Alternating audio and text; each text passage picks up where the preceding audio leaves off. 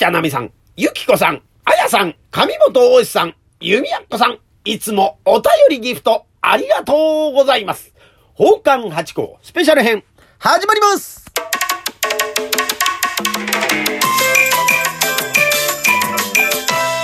どん松野屋八甲でございます。奉還八甲は CM キャスティングのプライスレスの提供でお送りいたします。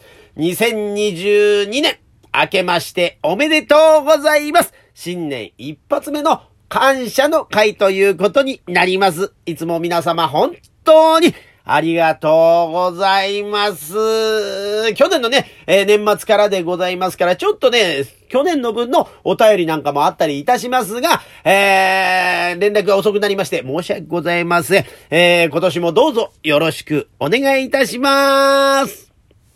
まずはですね、去年の年末お便りをいただきました栗田奈美さんでございましてね。なんか栗田奈美さんはライブ配信最終の時にやったんですよね、私ね。その時に滑り込みで入ってきてくださって、で、改めてお便りを頂戴しましたというところでお便り読ませていただきます。ありがとうございます。先ほどの生配信では大工のことを取り上げてくださってありがとうございました。滑り込みで参加できたので、気の利いたコメントができず、申し訳ありません。いや、もう申し訳ないです。こちらこそ。本当に楽しくやってるだけなんでね、あんまり何かお気遣いなさりすぎずにですね、楽しく、わきあいあいと前出たらいいかなと思ったりなんかしますね。私もなんか気楽にやっておりますんでね、気楽にどうぞよろしくお願いいたします。年末の大工の演奏会は、去年より多く見受けられましたね。おー、いいですね、いいですね。ただ、例年の7割ほどの開催率といったところでしょうか。ただまだコロナの影響は出ていて、オミクロン対策としての外国人の方の入国禁止が影響し、外国人の指揮者、ソリストの方が入国できないので、代演で日本人に変更という措置が相次ぎました。なるほど、そういうことあるんですね。また、一部でコロナの影響が続いておりますが、おかげさまでお客様の収容率は 100% に戻り、これいいですね。素敵なことですね。クラシック音楽を楽しもうという風潮も戻ってきている。これも素敵。これからもっと演奏会が開催されるのではないでしょうか。来年は、浅草下流会もますます活気あふれる年になることをお祈りしております。良いお年をお迎えくださいという、最後はまた優しい愛のあるお言葉で締めくくってくださいまして、本当にいつもありがとうございます。栗田さん、奈美さん、ありがとうございます。そうですよね。年末といえば大工ですよね。オーケストラの大工もね、チャーチャーチャーチャーチャーチャーチャーチャーってね。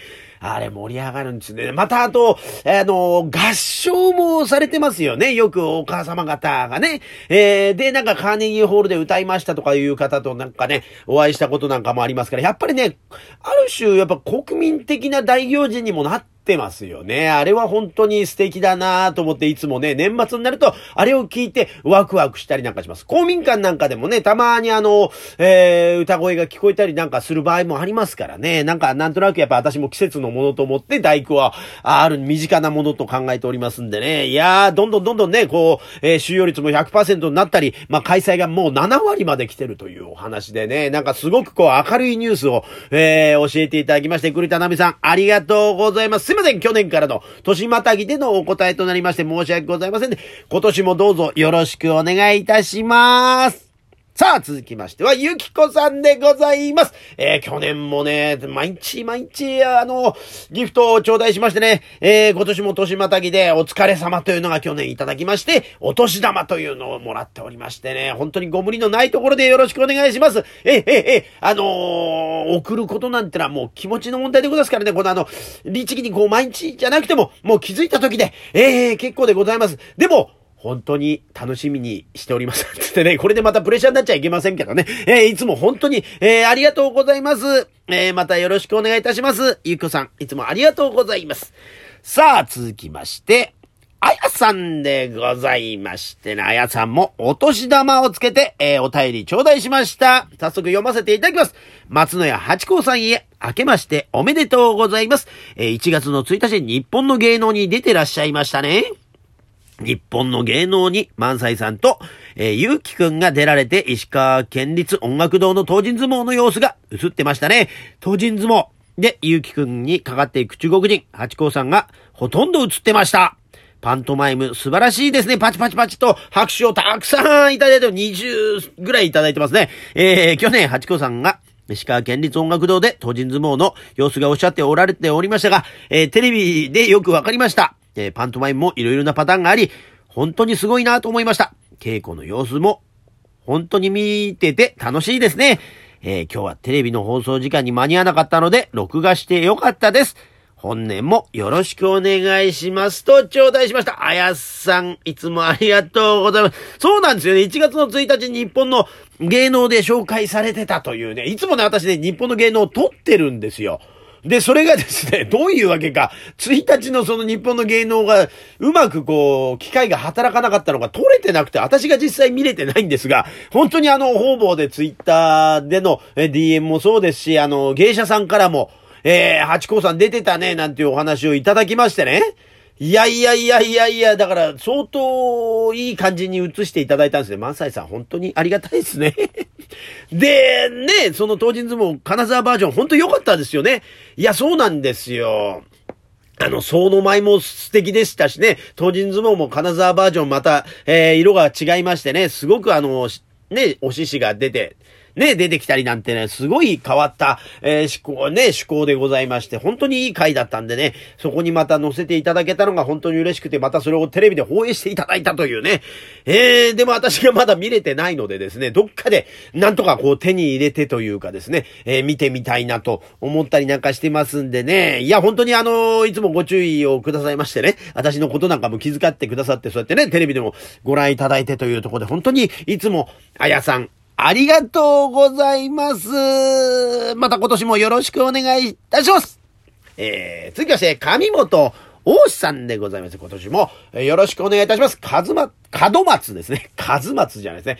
門松を頂戴しました。ありがとうございます。さあ、続きまして、弓矢子さんでございます。弓矢子さん、いつもありがとうございます。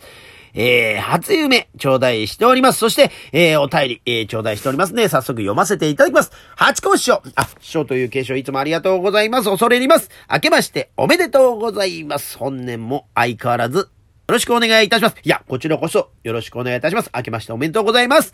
行動規制が厳しくなり、閉塞感がありましたね。そんな中、師匠の配信には随分と救われました。ありがとうございます。元気を頂戴いたたくさんいただきました。感謝です。いや、こちらこそ本当に聞いてくださいまして、いつも感謝しております。ありがとうございます。今年は、頂点の新メンバーが、桂宮治師匠と発表されてびっくり。これがハチ公師匠が頂点に出場されるのは、ではとはウキウキ気分になりました。ハチ公師匠、また初の体験が増えるかもしれませんね。本当ですね。そういうのが増えたらいいですね。4月の梅吉師匠の会のチケット、配信完了しました。ハチ公師匠からの情報ですと、連絡メールに加えておきました。ありがとうございます。佐藤企画さんはとても丁寧でスピーディーに対応してくださいました。あ、そうですか。あ、よかったです。それは伝えておきます。今日、1月2日に就寝している夢が初夢だそうです。素敵な夢が見られますように。なんていうんですかね。長き世の遠の寝振りの皆目覚め、波乗りの船と船の音の良きかなを3回唱えて寝るといいそうです。もう1回も私喋れてないっていうね。唱えられるんでしょうかすいません。なんですが、長き世の遠の寝振りの皆目覚め、波乗り船の音の良きかな。これを3回ですよ。なかなかもうそれだけでなんか悪夢を見そうな感じもいたしますが、ちょっとね、2日やってみました。で、何の夢見たんだかな、もうそれを忘れるということになってました。でもね、いいスタート切れました。この間も獅子舞をね、やらせていただきまして、本当にいいスタートを切れてますんで、多分ね、いい夢だったんじゃないかなと思ったりなんかいたします。ありがとうございます。そうなんです。それで、笑点メンバーね、宮治師匠がね、なられて、ツイッターで去年、宮治師匠なったらいいなって書こうとしたんですけど、でもなんか結構、リアルにそうかもしれないと思ってたんで、私たちもう全く知らなかったんですよ。元旦の1日の、放送で発表されましたよね。で、その、元旦の朝、宮治師匠とお会いしてるんですよ、一問会で。そこでも一言もなかったですね。やっぱり発表までは全くで、テレビで見て、ああ、やっぱり宮治師匠だなんてことになったんで、かえってね、一門のものがなんか宮治師匠だったらいいのにとか余計なこと言ったら、ねえ、なんか、お邪魔になっちゃうかと思ってね、やめたんですけど、やめてよかったなと思ってね、本当に決まりまして、だから、桂伸二師匠の一門はですね、これからまた、ますますとですね、大きく発展していくんじゃないかと思ってましてね、だから、いい一門にやっぱり入れていただいたんだなと、改めて思いました。3月9日にですね、両国の江戸東京博物館の大ホールでですね、私も出演させていただきます。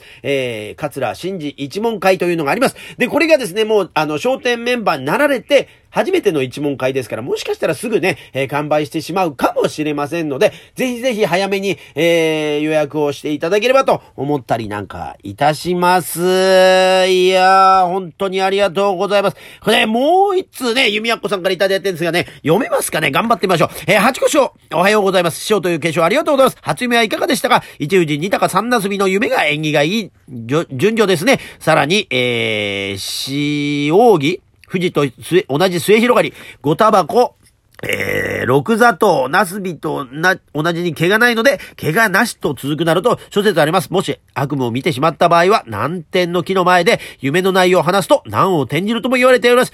ダジャレのオンパレードのようですが、江戸人が軽みを感じて私もシャレで毎年、運試ししてます。3度唱える和歌が、先ほどのやつですね。ちょっとここは今活躍させていただきます。後ろから読んでも同じ回文なんですね。あれ、もう一回調べてみます。初夢判断を楽しんで、去年12月13からの私の正月行事は一区切りです。浅草演寿の会の受け売り情報ですと、お年玉をつけて頂戴しました。いや、本当にありがとうございます。今年もよろしくお願いいたします。